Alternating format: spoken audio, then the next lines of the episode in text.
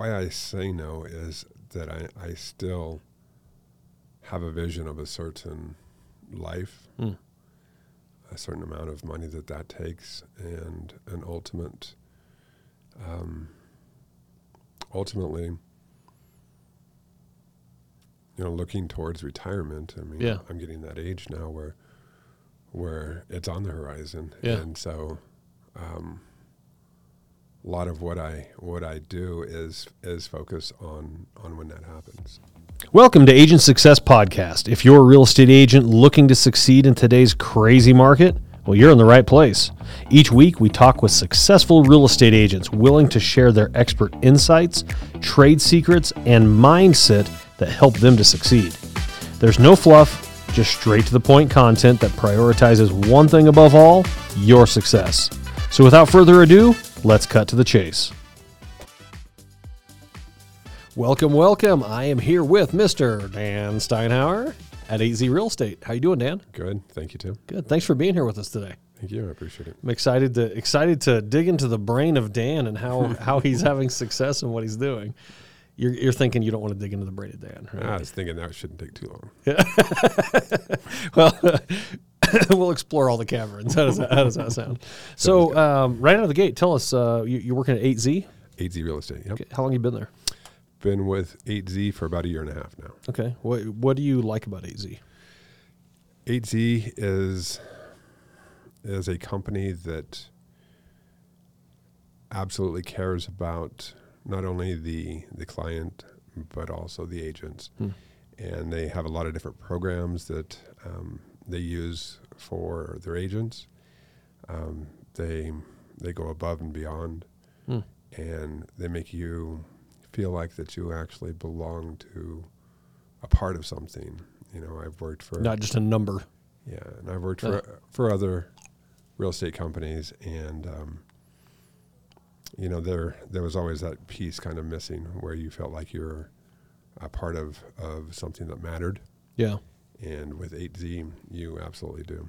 You you do. So I did a transaction with 8Z recently, and I got an email as the loan officer. I received an email maybe like three or four days after closing, saying, "Hey, it's a pleasure. How did everything go?" It was I was like, like I've literally never had a, a real estate shop reach out and ask how how things went for me. It was really weird. but it was very it was very refreshing, right? Very refreshing for sure to know that hey, they're they're concerned about the same thing I'm concerned about, and that is how was my experience delivery, right? How how, did that experience work for the client and for all parties involved? And too often, I think we're too concerned with um, getting the transaction done and then having some sort of hierarchy tier within the transaction, right? Like I'm not going to ask the title person how they thought it went because you their title. I'm not going to ask the homeowners insurance agent how you know because they're homeowners insurance, but to actually have a genuine concern collectively, you know, thanks. For, it was a good transaction. Hope everything went well. I think that's very special. That's great. absolutely. And we have a transaction coordinator. I'll, I'll give her a plug here, Diet, Yeah. who is uh, she is above and beyond anything that I've ever ever dealt with before, and she is just fantastic. And so I give her credit for for that For making you look good. Absolutely. I mean, if it weren't for for the team, for Diet, and for everything that's behind 8Z, Mm-hmm. um, yeah, my life would be a lot tougher. So you've been there a year and a half. You said year year and a half. How long have you been in real estate? Well, I've been around real estate since I moved here in 1986. My father owned a real estate company here. Um, What company was that? It was all pro real estate, Okay. which Is that has that been um, closed down since? it, it has. He uh, he passed away a few years ago, but he he moved to California back in 03, I believe it was. Mhm. um, for health reasons. But um, so I've been around it for a long time, and I helped him out actually a lot when when he was in business. And in in the mid '90s, I um, went through a divorce Mhm. and decided to quit my job, which I worked for UPS at that time, Hmm. and wanted to get into real estate and eventually work with my father, and that was in in 90, 94, 95. Okay. So I worked for Merit Real Estate here in town Mhm. for a couple of years. Did very well, and then my father talked me into going to work with him, and that didn't work out. I see the grin on your face. Oftentimes, that's a challenge. Loved my father dearly, but um, he was he that that didn't work out so well. Yeah. So then I spent 20 years in the car business, Hmm. and um, He drove you out of real estate.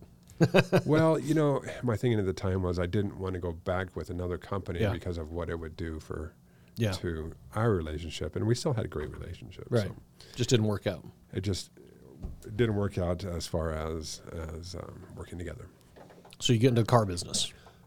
Got in the car business um, for 20 years. Spent a good part of that as finance manager, and Hmm. then, well, the first part of it was sales, but then finance Yeah. manager, and then uh, sales manager for the last part of it. And then in 2015, I had an ep- epiphany Hmm. that um,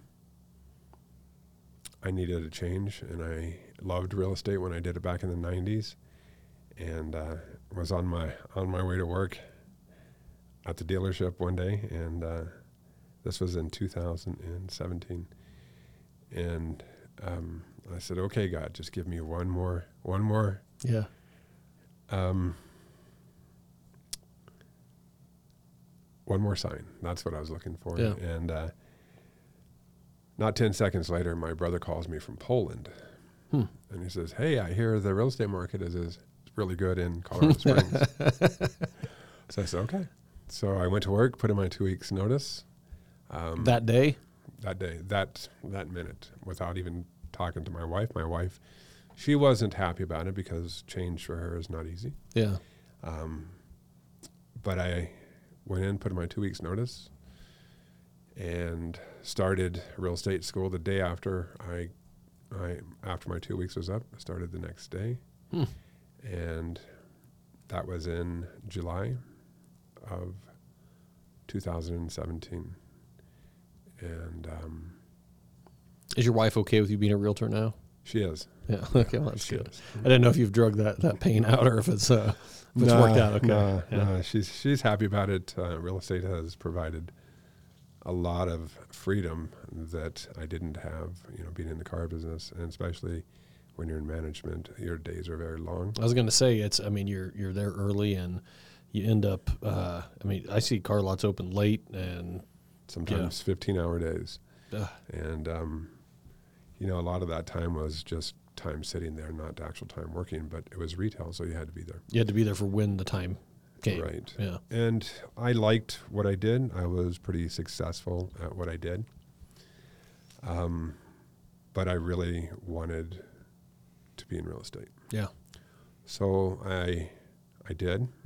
Went to work for a I interviewed at a couple of different real estate companies and ended up working for a big name company here in town, Remax hmm and um, great people, but the the training that I that I received was was pretty much non-existent. So um, I was there for about six months and almost went back into the car business because I was going broke. I bet that was a rough six months life wise when you tell your tell your wife, "Hey, I'm quitting my job.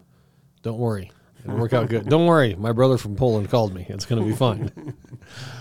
True. Yeah. Um, there was a lot of a lot of. Uh, my wife was suspicious that what I was doing was less than grand. This is a midlife crisis, and I guess Well, at least you're not doing heroin and, and, and doing bad things. In real estate, if that's the worst that your midlife crisis gets, then that's okay, right? It is. And then um, I joined a team Mhm. after being in real estate for about six months. And Did that help going from being a number to being on a team? Absolutely. Okay. That that was the that was the pivoting point of of my real estate career is going to a team. And so, um, with that, uh, a lot of new agents when they when they first start um, as agents, you know, there's always questions like what what do I do to win? And and the you know what mistakenly I think happens is they go out and they chase the biggest split right out of the gate. Right, that's the like, where am I going to get the biggest split? Um, they're only going to charge me this or this. You know? Absolutely. Um, so you're saying a team was a big deal for you. It absolutely was. Um, they provided a lot of not just support but leads as well, and um, I was quite good at converting leads into sales. So I really appreciated those leads, um, and then also just being able to to call people and and and have somebody explain something to me anytime that I needed it. That was crucial for me. And um, here's what you say when this happens, or this objection, or here's how we explain this part of the contract, or whatever it is. and that team, you know, we did a lot of a lot of um, role playing. Yeah. We did a lot of practice, and all of it helped me tremendously. Yeah. So um, I give a lot of credit to to that first team, and then um, I was with them for about a year. Yeah.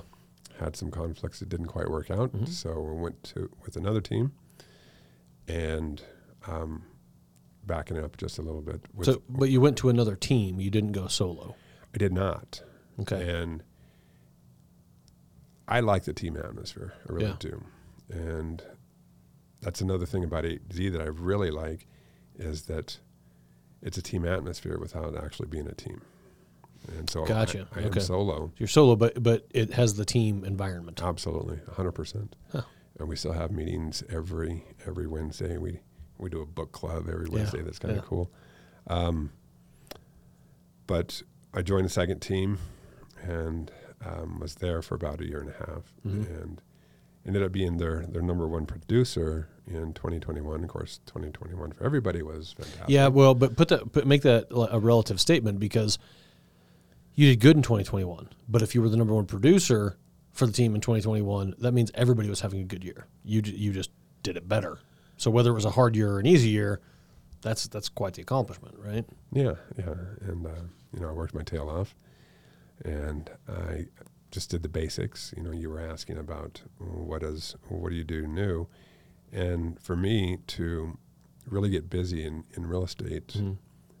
open houses was the number one thing for me. Ooh, touch on that really quickly. So so uh, what I mean by that is like how frequently or did you do them a certain way?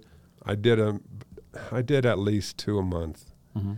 and um, sometimes Saturday and Sunday. Mhm. Um, I tended to like Saturdays a little bit better, you know. And it was there was no real rhyme or reason for open houses, so it seemed. Yeah. You know, there's a certain price range that I that I kind of tended to look for, but um, I did those, and I I've done probably eight um, double sided transactions Mhm. because of of open houses where I, I sold their house and sold them another house. Gotcha.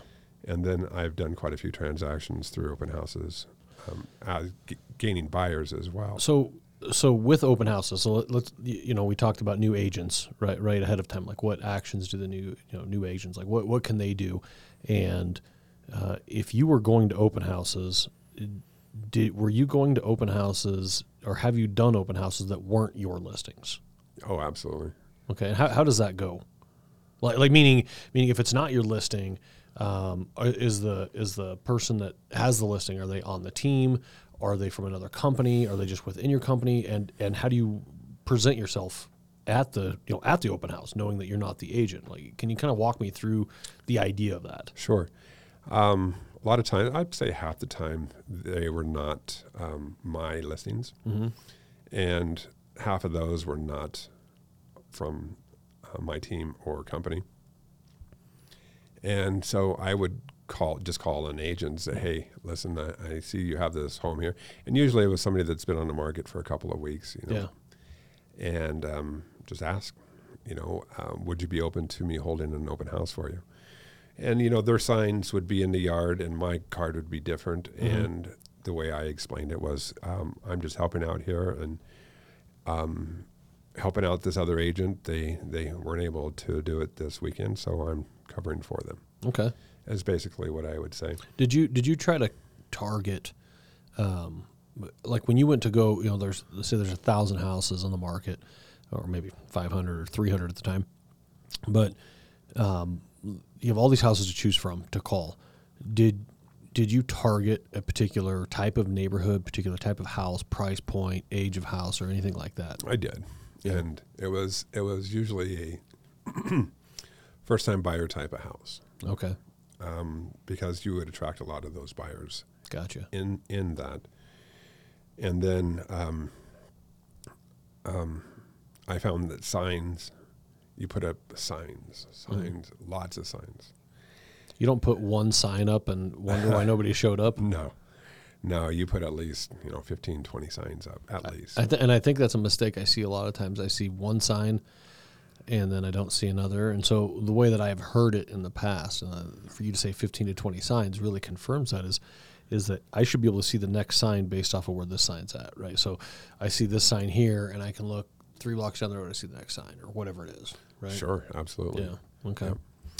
Um, Did you ever have any agents, and I'm sure you did, uh, but not want you to do an open house for them? Um, I have, and usually there's a circumstance behind it. Okay. Um, It's not just because they yeah, maybe don't like the way you do stuff. right. Yeah. And I would try to target ones that appeared to be uh, vacant or Mm. staged. Stage is best, but Yeah. um, I, when when if let me take that back. If it was not my listing or my team's listing, that's what I would try to target. Okay. Um, yeah, and then you know there'd be times when when they wouldn't want you to hold the open house simply because of Yeah.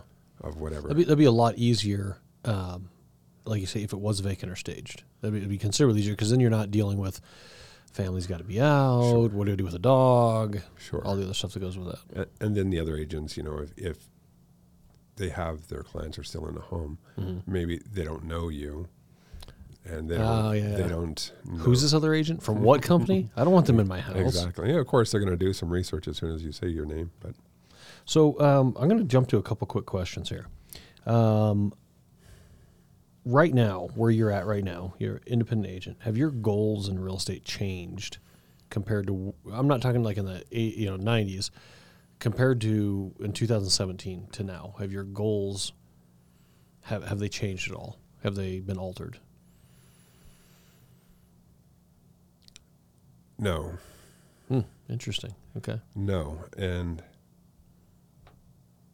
why I say no is that I I still have a vision of a certain life Hmm. a certain amount of money that that takes and an ultimate um, ultimately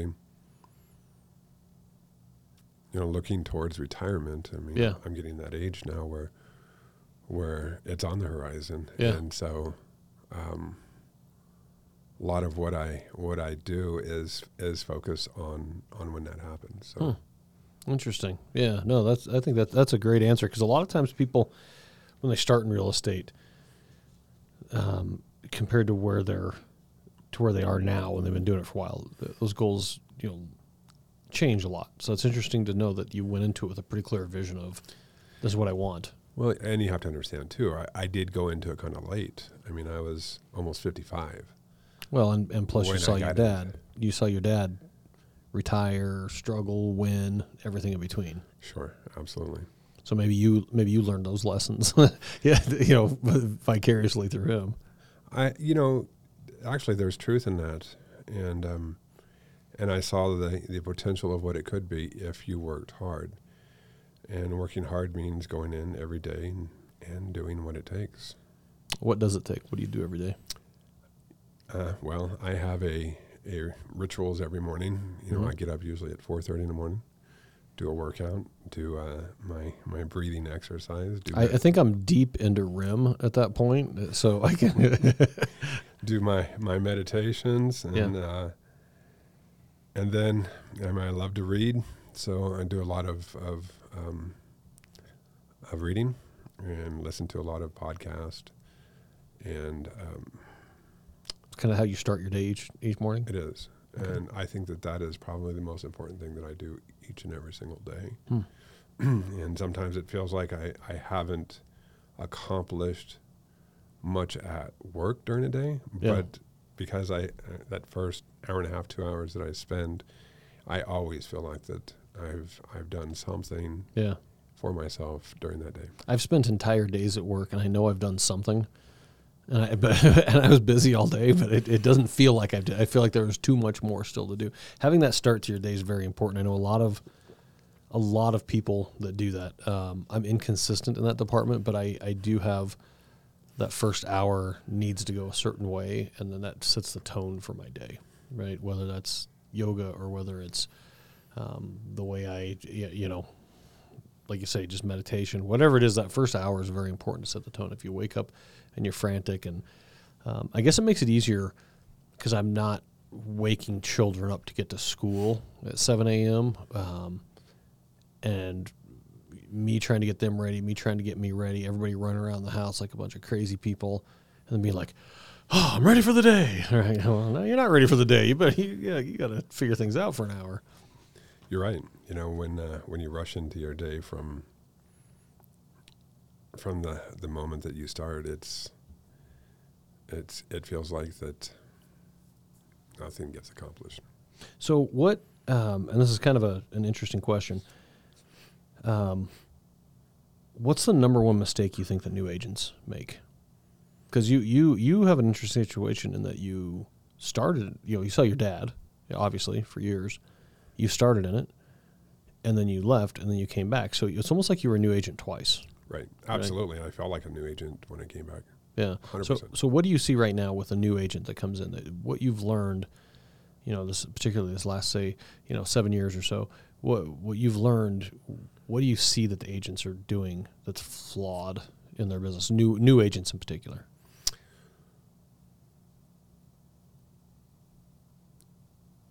I think something that I notice is that people have expectations of this being easy, Mm. and, and I hear a lot of people talk this, but obviously it's not easy.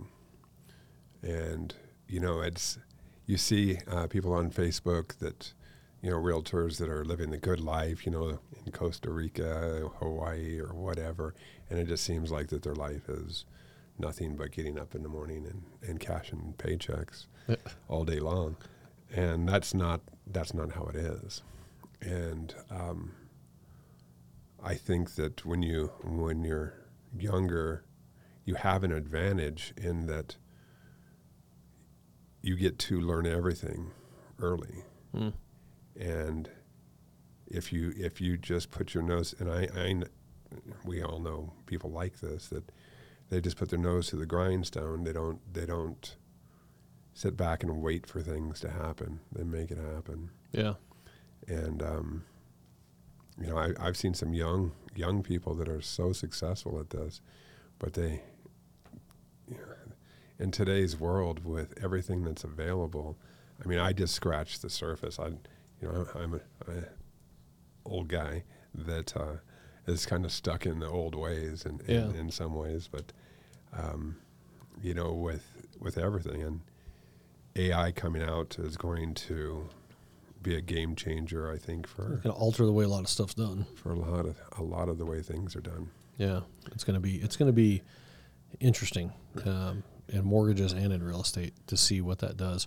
Right now, all the AI test stuff that I do, it seems that like I ask it underwriting questions sometimes. Right, I'll ask like uh, OpenAI, I'll ask like underwriting questions, and sometimes it does awesome, and other times it's it's like flat out wrong.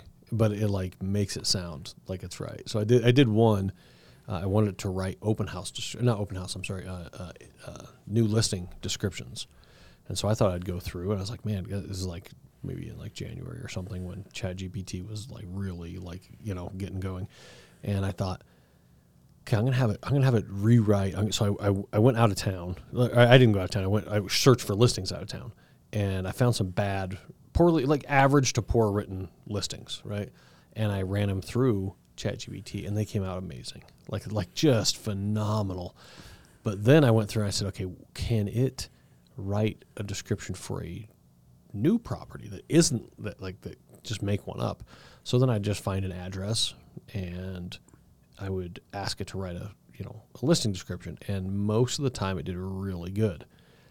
But what I realized was like my house hasn't sold in 16 years, 17, 18 years, something like that. So there's no data really for it to go on. There's no you know Zillow didn't have it on there three years ago, or you know, so I don't know how ChatGPT gets its data, but when we ran, uh, we said, hey, write a property description for this house, and it, it described the area beautifully, and it gave. It was so riddled with lies about my house. It talked about the most beautiful kitchen you've ever seen. It talked about all kind, and I was like, "Oh my gosh, I want to buy that house. That sounds amazing." Unfortunately, none of it's true. So it's kind of weird, like how certain it is. And then I'd ask it, I'd ask it, you know, underwriting questions. I say, "Does Fannie Mae, you know, does Fannie Mae allow gift funds on investment properties?" And it would give me this very well written wrong answer. and Made it sound right though. oh, oh my gosh, I was convinced. I was like, nope, it's it's it's obviously I don't know what I'm talking about, right? But I think I think it's got a lot of potential, um, and I think if you if you trained it in a specific art form of real estate, I think it could get very very good. And you could put case law in there, you could put contracts in there, you could put. I think with all of that, I think it could do very very good. Um, but I don't think it's ever going to replace the human element, and the human element meaning I need to ask Dan how he feels about this house. Uh, Dan knows about this neighborhood. Dan grew up in this part of town. Dan sold a house last year over here, and then, and, you know, and this is what like, I don't think it can replace that, right? You're, like you're right. that, that, that, The emotion. yeah, it, it's it's it'd be very difficult to fully replace a real estate agent, but I think it I think it can be a tool that can seriously help the real estate agent. I believe that's true. Um, and we're, you know, with the chat GPT, this is the first that we're seeing of it, Mm-hmm. the first. But AI has been around for, in, in the in the wings for ten years or so. Hey Siri, what about this? Well, the closest one is there. Yeah. Exactly. But now they're expanding it to to be able to do things that we can't even begin to imagine. In 20 years, you know, everything that we know now is going to be just like different than 20 years was ago for us. Well, they, they like uh, when Elon Musk, as an example, was talking about so years ago was talking about what magic is, and it, it falls in line. I just read this a couple days ago. It falls in line perfectly with I. I believe it's magic is like um, basically unlearned science. Like we don't understand the science on it yet, right? That that's magic or that's a miracle or whatever whatever you know you believe on that.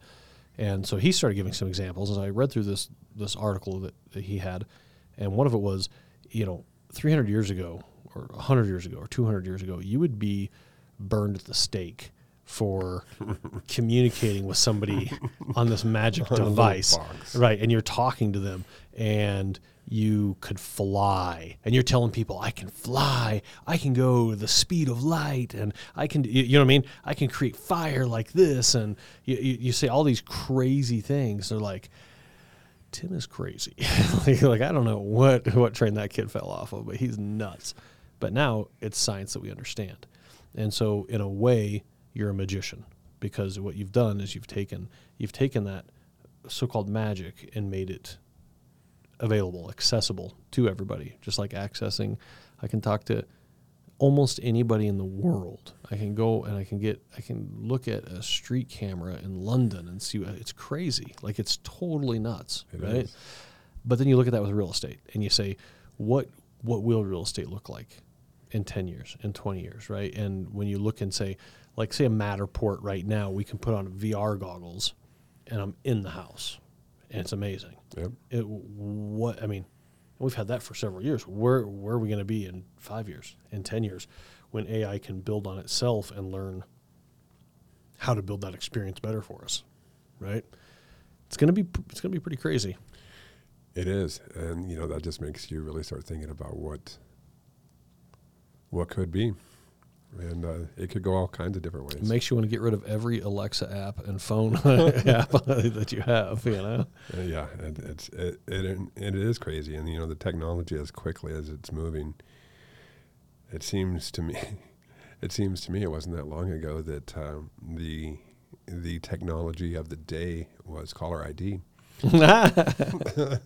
I remember my first caller ID box. It was a box that you got and you plugged your phone line into it. Yeah.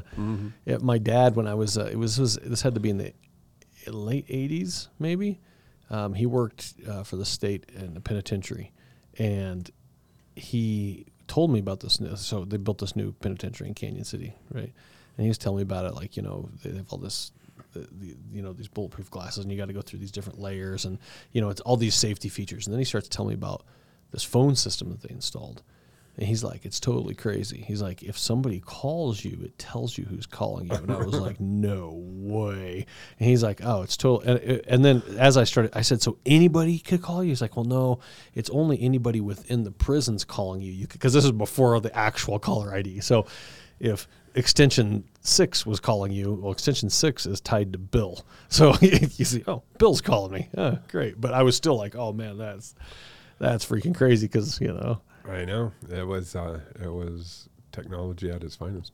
It used to be, you know, even call waiting was a big deal because you'd call somebody, you'd get a busy signal, right? Well, when I was real young, we had party lines. We lived in Guam, Oh yeah, and we had party lines. And uh, you know, as kids, we you could you could hear when somebody was dialing out because it get this little like ring in your phone, yeah, and uh, it wasn't a full out ring. You just hear the like, ding, ding. and so you'd pick it up real quietly. you kids get out of there.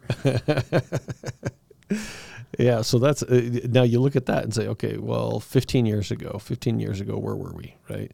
We were beyond dial-up, so we got the high speed, which high speed was not very high speed; it was very slow speed, Uh, but it was beyond dial-up. So if you remember AOL, you know, you've got mail. Still have an AOL. Yeah.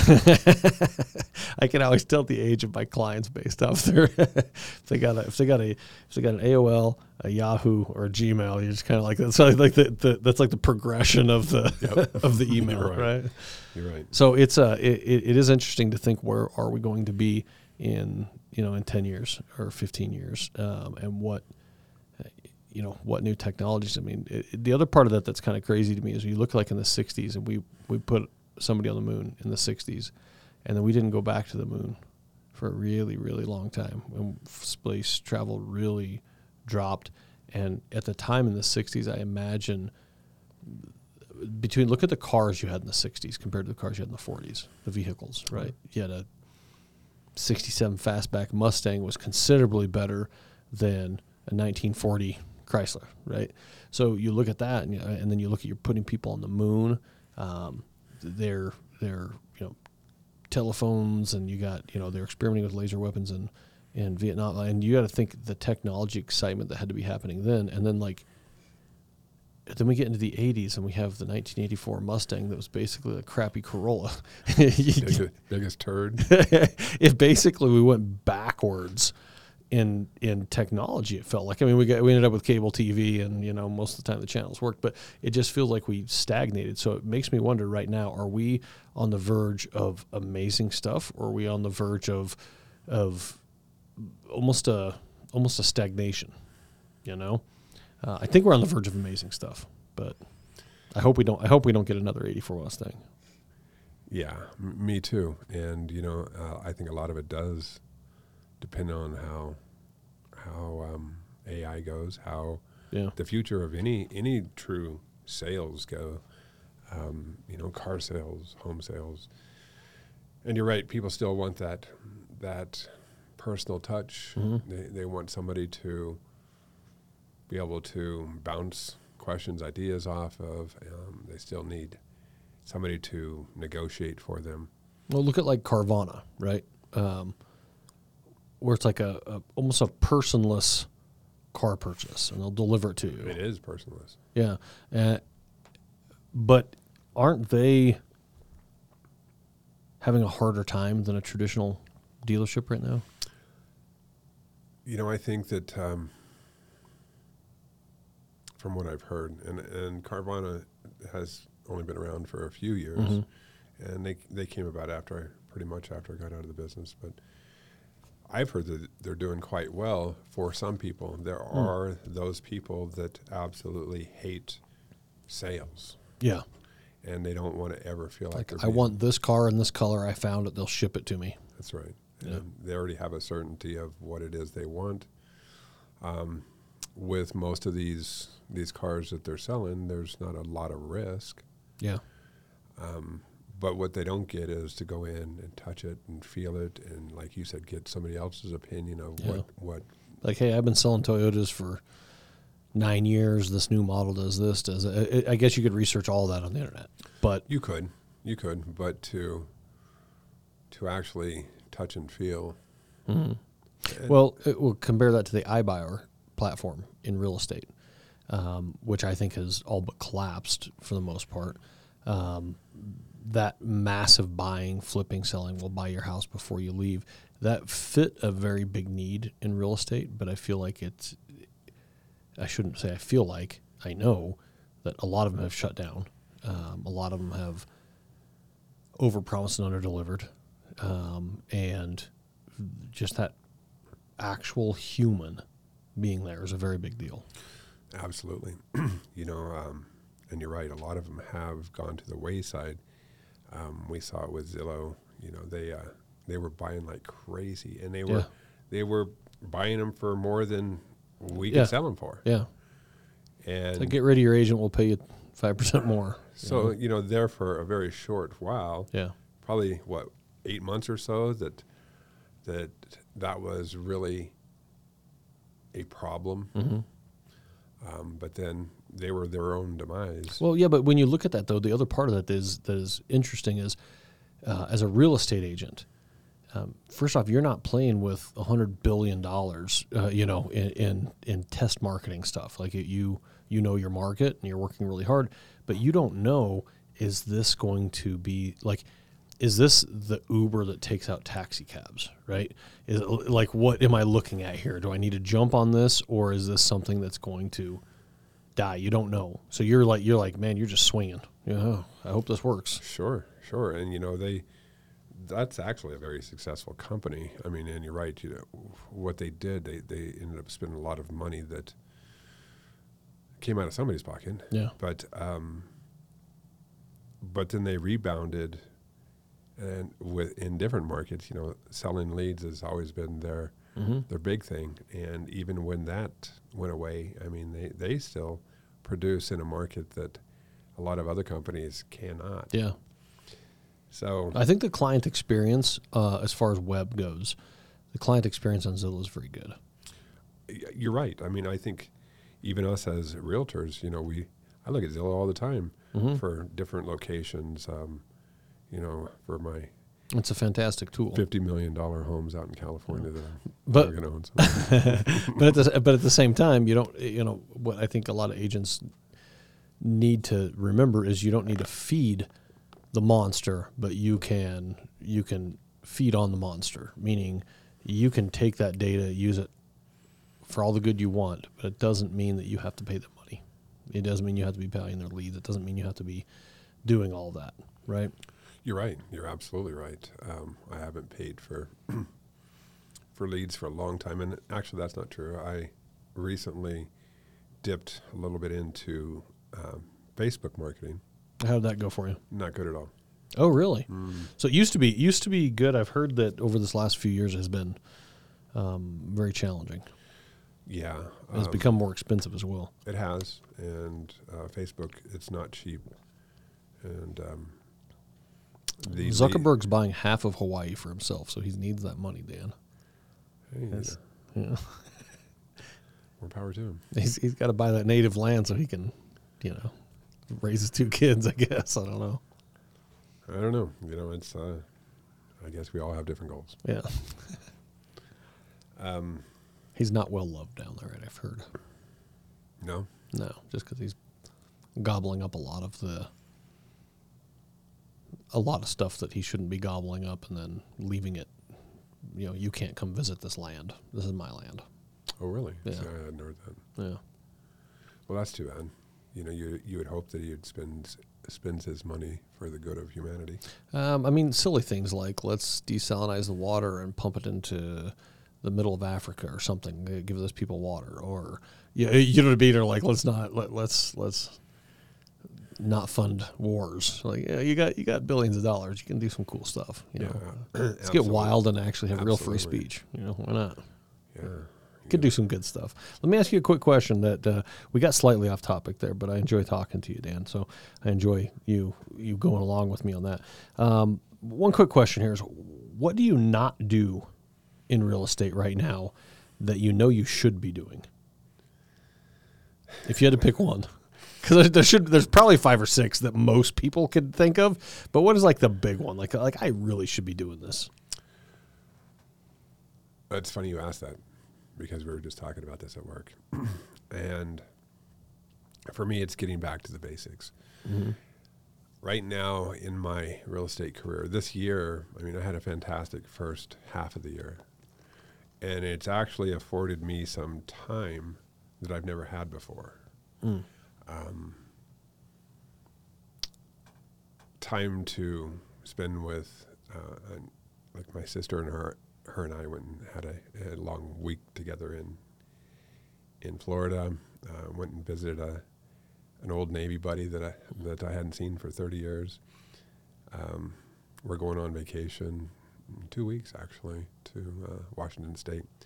But what it what it gave me was that freedom to do that. Mm-hmm. And my business right now, this exact moment, is I mean, I'm still I've still got stuff going on, but Yeah. it's not the usual. Yeah. But that's a lot of it is because I haven't been doing the basics. Right, so you did the basics, had success for years. You got afforded the opportunity to maybe take it a little easy because you're having some financial success, but then you realize maybe I maybe I need to be making those calls every day. True. And um, um, when when we get back from vacation is is when it's time to get back to the basics. You know, start doing my open houses. Um, working in the car business here for 20 years, I know a lot of people in that business, and every time I walk into a dealership, it doesn't matter which one it is, I know somebody there Oh, really? always. And so um, I get a lot of business from from the people I know in the car business yeah.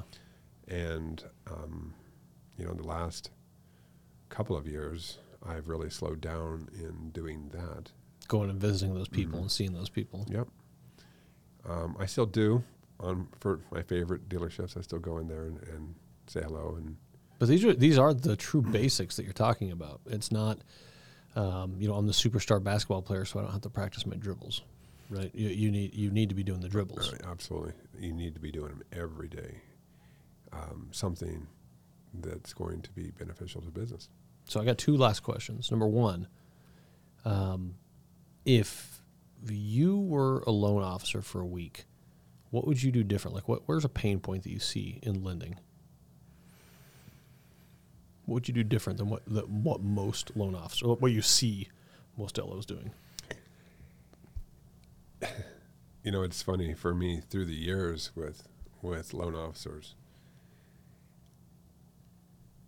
i think i'm kind of um, hard on loan officers because my expectations are very high Mm-hmm.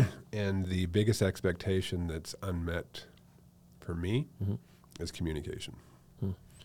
and i think that that's the biggest failure for not just los but for realtors for anybody who's in customer service or Yeah. sales is the lack of communication um, that's one thing that for myself if if i was asked what do i do better than most Mm-hmm. it'd be communication So an LO needs to communicate better. Are you saying with you as the realtor, or with the client, or just in general that that overall communication of of what's going on?